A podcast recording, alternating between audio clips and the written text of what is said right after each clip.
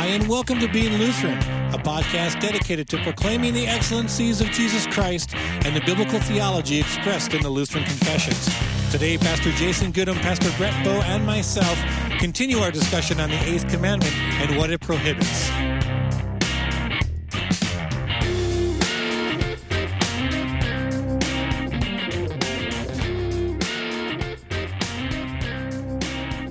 Welcome to the Being Lutheran podcast. I am Pastor Brett Bow, and I'm joined by. Pastor Jason Goodham. And Pastor Brian Ricky. Oh, there we go. All right, we did a. It's like an old friend. yeah, like an old coat. Yeah. Or an old comfortable sweater. yeah, right. So we have been uh, spending the last couple episodes talking about the eighth commandment, and wow, I can't believe we're almost uh, getting well, we're getting closer to being done with the commandments. We're never done with them, but We can ignore them after this. Yeah, that's right. Yeah. Just put them on the shelf and have dust on them and so on. But no, we are walking through, and is our as is our custom. Uh, we have an episode or two just teaching general generic teaching on each commandment, and now it's time to get into the scriptures and look at how this commandment is discussed or how it's played out uh, in God's word. Yeah, one of the purposes of this podcast from the very start is to demonstrate how Lutheran theology, especially theology uh, declared in the Lutheran confessions, is doctrine that's lifted directly out of Scripture. Uh, to both address that accusation, but for the purposes of comfort. Uh, you know, as Lutherans, we believe that we're correct in interpreting the scripture in this specific way.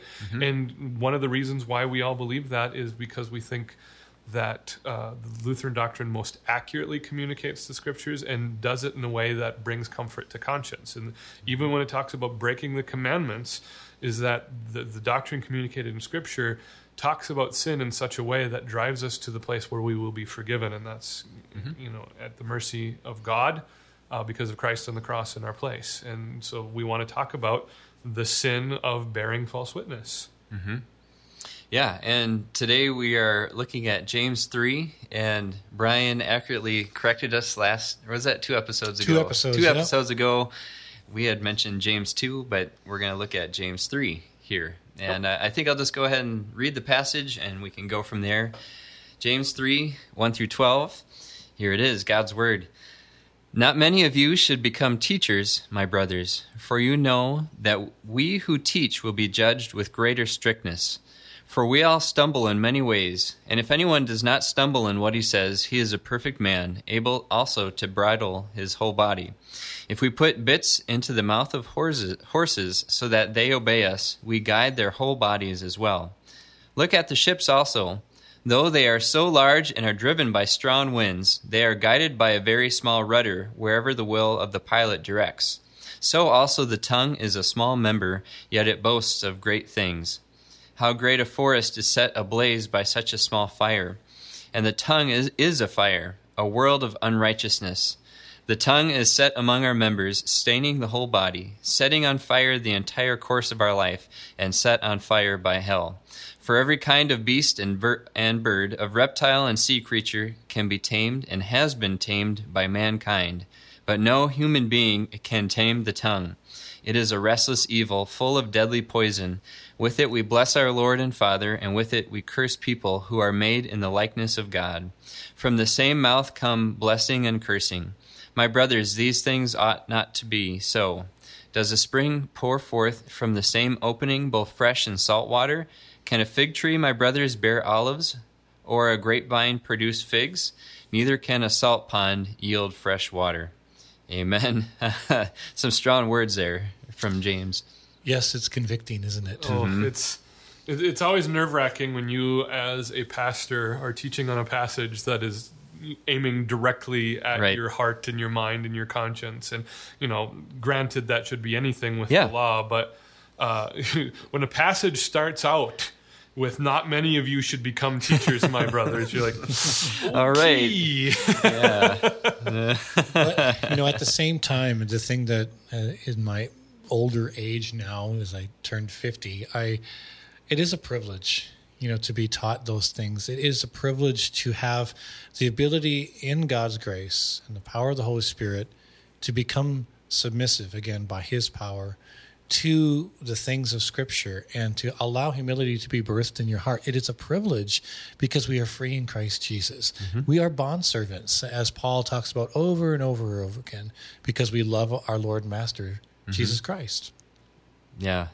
And so here we are as teachers, you know, on this podcast. Hopefully, we're teaching. Uh, I know we're teaching, yeah. but teaching what is in accord with sound doctrine. And we're seeking to do that, and yeah. hope prayerfully we are. And um, wherever we're not, we need to repent and and to confess that to God. But that shouldn't stop us from teaching. Shouldn't stop us from using our tongues.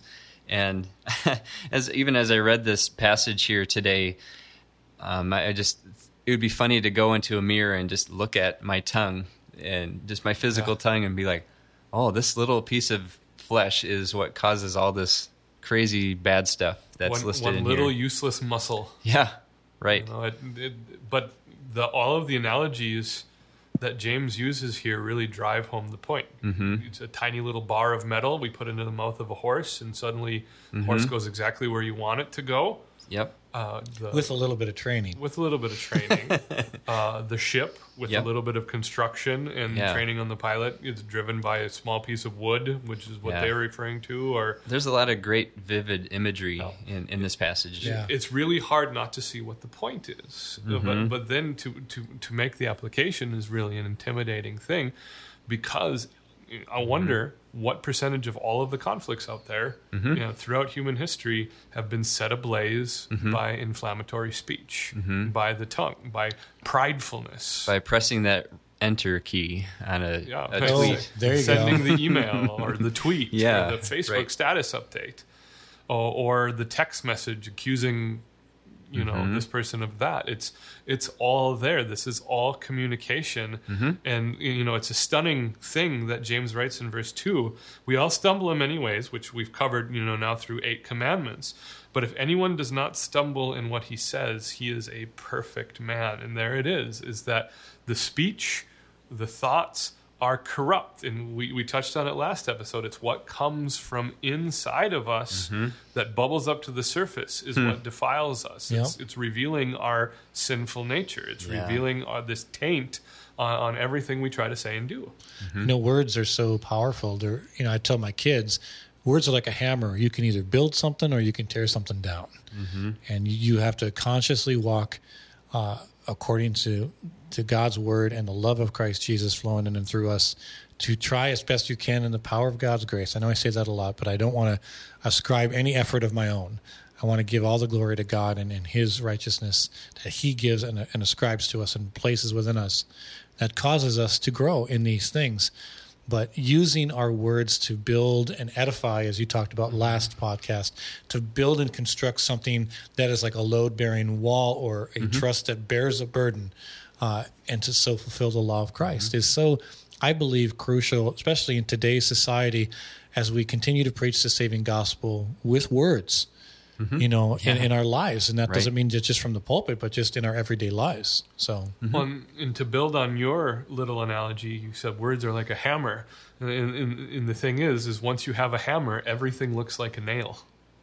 and, you know, and so you, you feel compelled to say something about something always. We, we you know training ourselves to be silent if we can't be mm-hmm. you know encouraging or edifying is a real thing, and I, you know, with again with the the preponderance of mm-hmm. opinions in the public sphere now because of Twitter and Facebook and mm-hmm. Instagram mm-hmm. and all of these places, we feel compelled to spout our opinion or, or share our experience. Mm-hmm. Uh, and and we feel that because we're able to, it's our right and responsibility to be doing so. Whereas in some cases, silence you know, like Job's friends were really his friends when they kind of kept their mouth yeah. shut. You know, when when they sat and wept with him in sackcloth and ashes. Exactly. That's the best thing they did, and everything went downhill from there. As soon as they opened their mouth, that's when it started going downhill. Yeah. Mm-hmm. Hmm. Yeah, and the I, am just I'm still I can't get over the fire imagery here in this text, and um, yeah, thinking of verse 5, how great a forest is set ablaze by such a small fire. Mm-hmm. And thinking of Job's friends when they started to speak and they, they were setting fires all over the place. You know, metaphorically speaking. But exactly. You know, they're confusing principles with promises, and, and that was just totally twisting Mm-hmm. God's word and applying it in a hurtful way, really, I'm quite frankly. So it didn't help the situation in any way, shape, or form. And I think that we do that as believers in Christ Jesus so much is that we want these trite little formulaic answers to to situations that just can't have those. It, it isn't possible when when bad things happen to good people. I think some of the best times that's the best time to be quiet and hug that person, put your hand on their shoulder, and to just give a, a, a loving presence and walk with that person through that grief versus try to give some formulaic trite answer to it. Well, and we tend to want to be fixers uh, instead of listeners and uh, instead of empathizers or sympathizers in, in situations like this.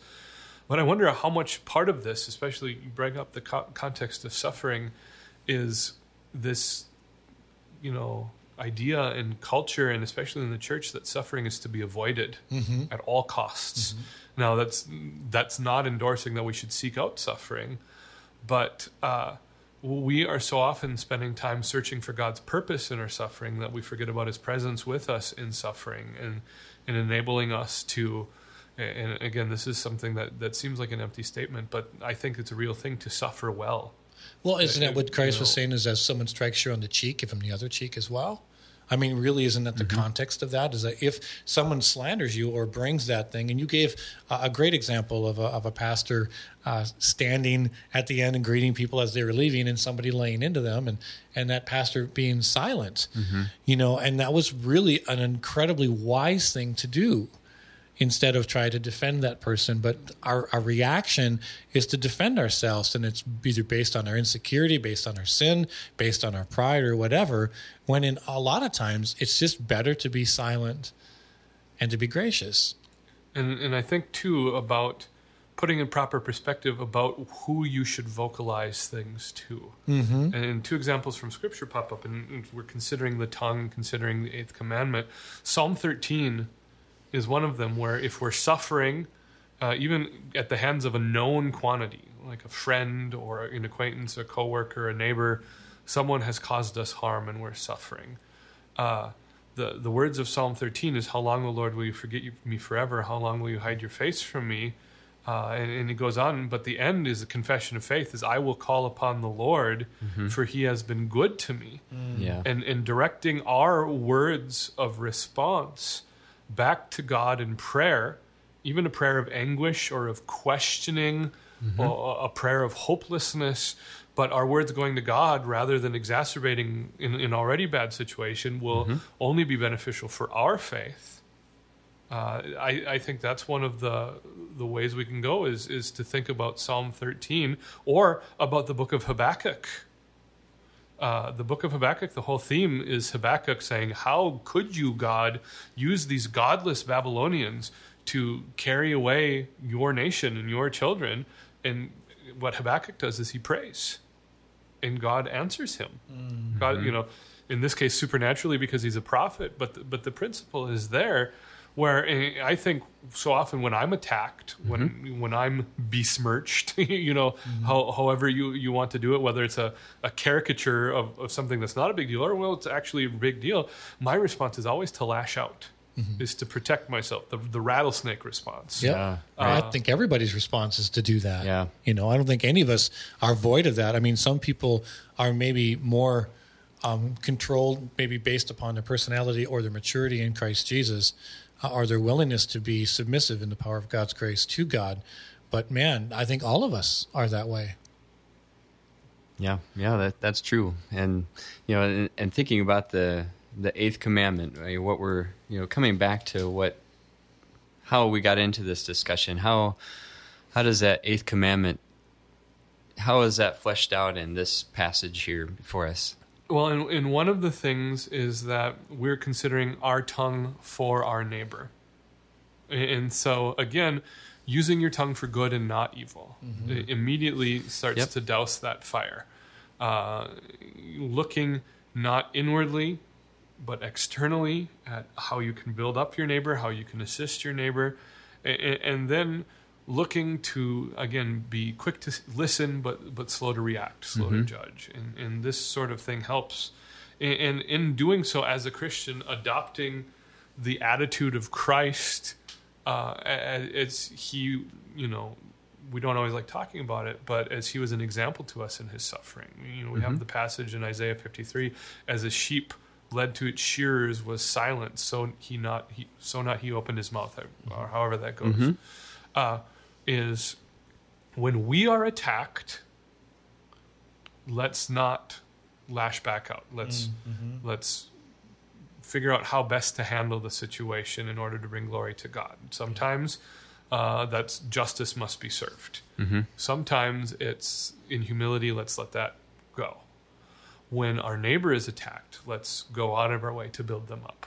Let's seek out their good fortune. Let's uh, build them up. If our neighbor is annoying us, let's ignore that subjectivity for the purpose of bettering the relationship. And uh, you know, we're we're to be reconcilers and we're to be edifiers. We're to be truth tellers, absolutely, in that, uh, but to uh, you know not use the tongue for negativity because of how it just explodes like mm-hmm. you know what the passage here in, in james 3 is saying mm-hmm. Mm-hmm. And you know, one thing about this passage in James is he's speaking. It seems like he's speaking to believers, absolutely and he like that verse. Uh, I think it's verse nine. He says, "With it, with the tongue, we bless our Lord and Father, and with it we curse people who are made in the likeness of God."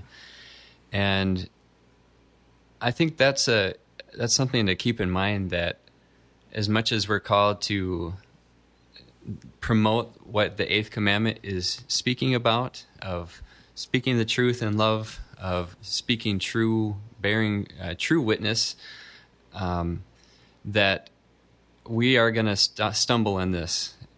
And no matter how much there might be growth in god's grace and growth in the spirit i think it's interesting he says no man can tame the tongue.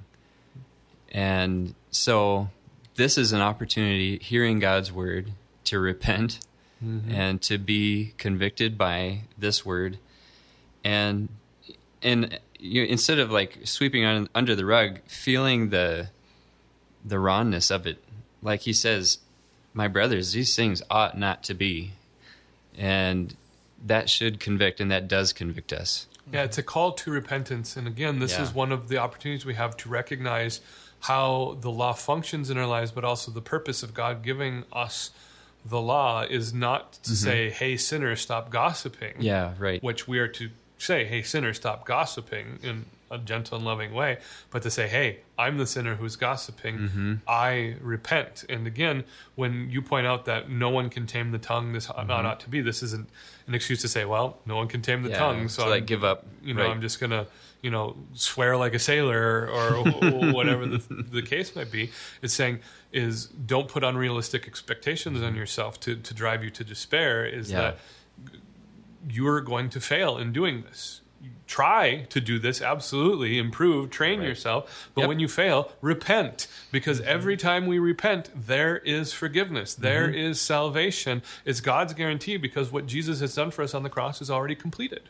Yeah, amen to that. Yeah, that and that's that's good news for us as believers as we kind of muddle our way through this life and in our vocations and callings and and seeking to walk in God's law in obedience, and yet we constantly see our need for grace, our need for forgiveness, our need for um, Him to strengthen us in that.